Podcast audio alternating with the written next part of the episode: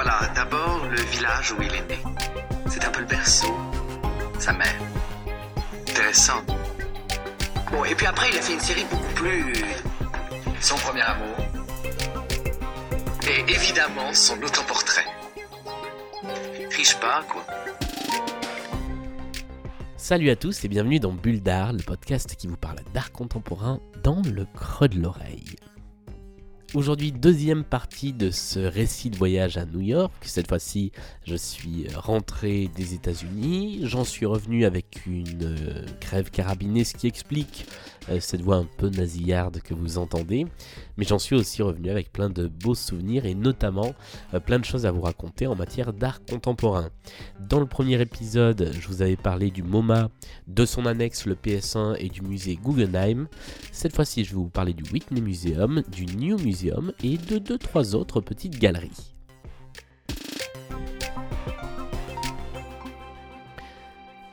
Alors si vous avez écouté l'épisode précédent de Bulle d'Art, vous avez compris que je n'avais pas de bol dans les expositions à l'étranger et que je me trouvais souvent entre deux montages d'expositions au moment où la plupart des galeries sont fermées. Eh bien ça n'a pas loupé au Whitney Museum puisque ce que je peux vous en dire est tout à fait partiel puisque la grande exposition qui s'ouvre au Whitney Museum est consacrée à Andy Warhol. Elle va occuper plusieurs étages euh, du bâtiment, mais elle n'ouvre qu'au mois de novembre. Et donc, au moment de ma visite la semaine dernière, eh bien, la moitié des étages étaient fermés. Le Whitney Museum, c'est un musée qui est avant tout consacré à l'art américain. Le bâtiment a été conçu par Renzo Piano, euh, qui est également le concepteur du centre Pompidou. Et quand on est à l'intérieur, en fait, on s'en rend compte, c'est-à-dire que les salles ont plus ou moins la même morphologie que celle du, centre Pompidou. De l'extérieur, le, bâtiment n'a pas grand chose à voir et il est assez intéressant à voir, même si finalement euh, il est assez euh, passe-partout dans l'architecture contemporaine de New York. J'ai notamment découvert un artiste assez réputé mais que je ne connaissais pas qui s'appelle David Wojnarowicz, euh, je ne le dirai qu'une fois, hein, euh, qui est peintre et plein d'autres choses, euh, poète, militant dans les années 70 et 80, et qui a un travail très intéressant parce que très prolifique et avec plein de facettes variées. Il y a du collage, il y a de la sculpture, il y a de la vidéo, il y a même du son pur. et il a notamment des travaux tardifs intéressants qui sont de grandes peintures avec plein de références à la fois à la pop culture et à la société de masse, où on a donc des, symboles euh, joyeux de, personnages qui sont mis en relief avec des usines, avec des choses très métalliques.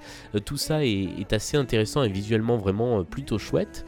Et puis il y a un autre aspect qui est euh, son côté euh, militant de, la cause homosexuelle et qui montre en fait une autre facette de ce qu'on connaît déjà euh, du New York des années 80 avec des artistes comme Keith Haring ou Jean-Michel Basquiat.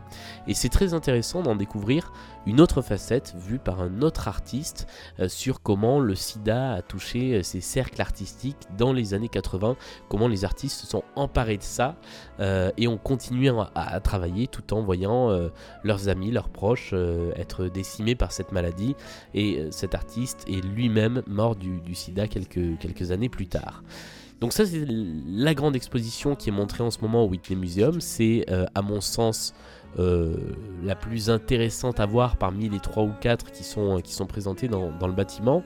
il y a également des accrochages de la collection qui sont présentés, mais qui finalement, quand on a fait la collection du MoMA, d'une part, euh, même la collection toute petite du Guggenheim, d'autre part, euh, semble assez terne. C'est dommage de dire ça en fait, parce que c'est une belle collection malgré tout. Mais quand on le prend dans la globalité d'un voyage à New York, euh, et en fait dans cette overdose de chefs-d'œuvre qu'on peut voir dans les musées, et ben finalement quand on arrive au Whitney Museum, la collection qui est présentée, à part quelques très beaux tableaux, euh, laisse un petit peu à désirer. Voilà, c'est évidemment un, avis euh, personnel, mais, j'ai trouvé ça un petit peu en dessous euh, de ce que j'avais pu voir, notamment au MoMA, mais aussi au Guggenheim en, en termes d'accrochage de collection. Cela dit, je vous recommande d'y aller parce que le quartier dans lequel se trouve le Whitney Museum est absolument euh, génial. Euh, ça s'appelle le quartier de Meatpacking, qui est un ancien quartier euh, industriel en, cours de, rénovation, qui est quasiment déjà complètement rénové, mais il y a encore des rues en, travaux. Et c'est vraiment très sympa d'aller s'y balader avant ou après votre visite au Whitney. Le deuxième euh, musée dont j'ai parlé dans ce podcast s'appelle le New Museum. Euh, lui, il se trouve dans le quartier de Soho, pas très loin de, Chinatown. Euh, et le bâtiment est, vraiment très, très sympa puisque c'est des, boîtes empilées les unes au-dessus des autres, pas forcément alignées, donc ça fait une, impression assez sympathique depuis la rue. Cela étant, eh bien, l'intégralité quasiment du musée était fermée pour installation, donc je ne peux pas vous dire à quoi ça ressemble à l'intérieur. Euh, je peux vous parler du sous-sol, puisque c'était la seule partie du musée ouverte, euh, la seule où il y avait des, expositions et des installations qui étaient montrées. Euh, donc j'ai vu en tout et pour tout deux installations, dont une vidéo d'une artiste qui s'appelle Mariana Simnet, qui est une artiste britannique qui s'intéresse beaucoup au corps, à ce que produit notre corps et à l'intime, euh, j'ai rarement vu une vidéo aussi gore. C'est-à-dire que tout l'extrait que j'ai vu, euh, le, temps que je suis resté dans la salle, jusqu'à ce que je ne tienne plus en fait, euh, se passe sur une table d'opération où on comprend qu'il se passe quelque chose de l'ordre de la transplantation de quelque chose d'un insecte à un être humain. Et évidemment, à un moment, ça, dérape. Donc, c'est un côté film d'horreur, un film gore. Euh, avec euh, eh bien, du sang qui gicle et puis des déformations corporelles qui donnent euh, ces sortes de plis sur la peau qui, du coup a une apparence un petit peu de, cerveau mais à même la peau. c'est vraiment extrêmement étrange. je vous dis, c'est une des rares fois où je suis sorti parce que je ne tenais pas face à ce qui été montré mais en même temps, c'est très intéressant. Et ce qui est d'autant plus intéressant, c'est que ce, montage est réalisé à partir de plusieurs extraits de films qu'elle a réalisés. C'est une sorte de remix de ses propres vidéos.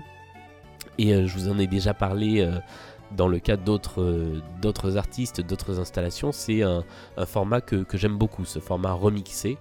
donc voilà, je, ne sais pas vraiment de quoi il s'agissait parce que les, les explications étaient assez pointues et tout en anglais je ne suis pas bilingue, et il y a très peu de documentation en français sur cette artiste, Mariana Simnet. Donc si vous savez euh, des choses à propos de son travail, si vous avez lu des livres, vu des catalogues d'expos qui en parlent, euh, je passe une annonce, je suis preneur parce que je, je, voilà, je, suis très intrigué par ce travail. Donc euh, si vous connaissez des ressources en français à son sujet, je suis preneur.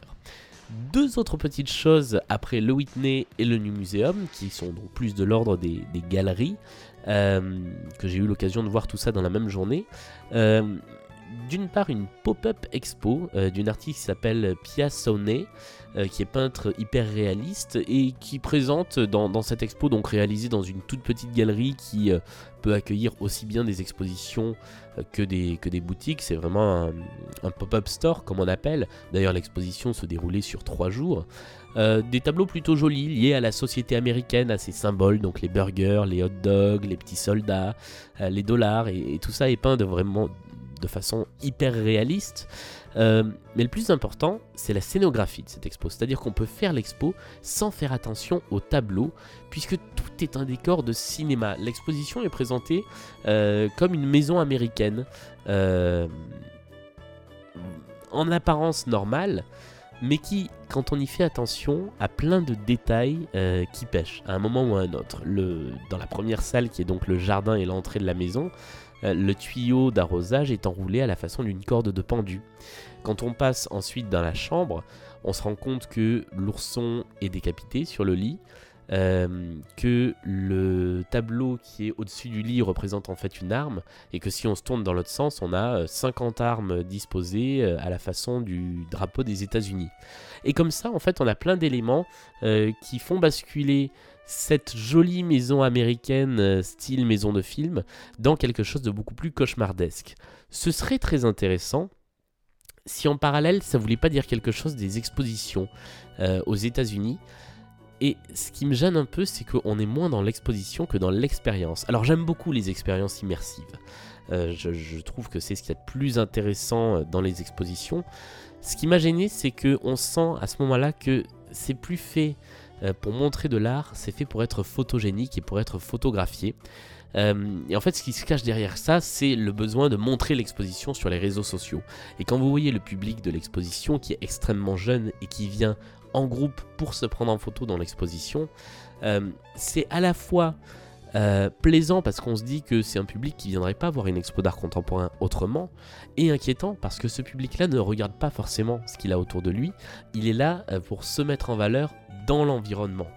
Et voilà, je, voulais vous partager cette, euh, petite réflexion qui peut donner lieu à, du débat. J'ai trouvé ça assez, assez embêtant en fait qu'on soit sur des expositions qui sont avant tout des expériences pop-up comme ça où on vient pour euh, se prendre en photo et non plus pour euh, venir voir de l'art. Donc c'est très bien qu'il y ait un public différent qui vienne voir des expositions, mais à condition qu'il regarde quand même ce qu'il y a dans l'exposition. Voilà, donc ça c'était l'expérience un petit peu euh, troublante du voyage. Et je voulais terminer avec un avant-goût de ce dont je vais vous parler dans le troisième épisode. Il s'agit d'une galerie, la galerie Tagliatella, qui n'a rien à voir avec les pattes du même nom.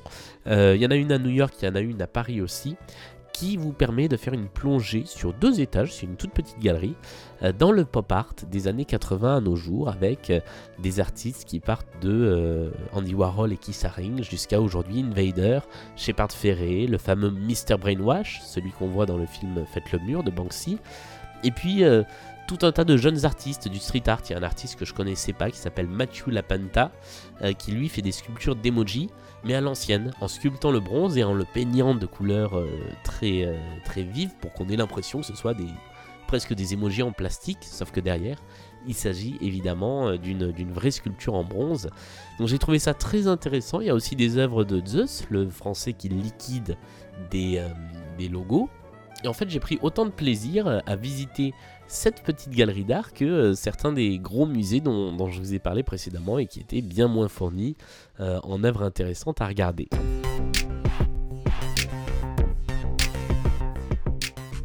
Voilà, c'est tout pour ce deuxième épisode euh, de Bulle d'Art. Euh, merci encore de continuer à suivre le podcast.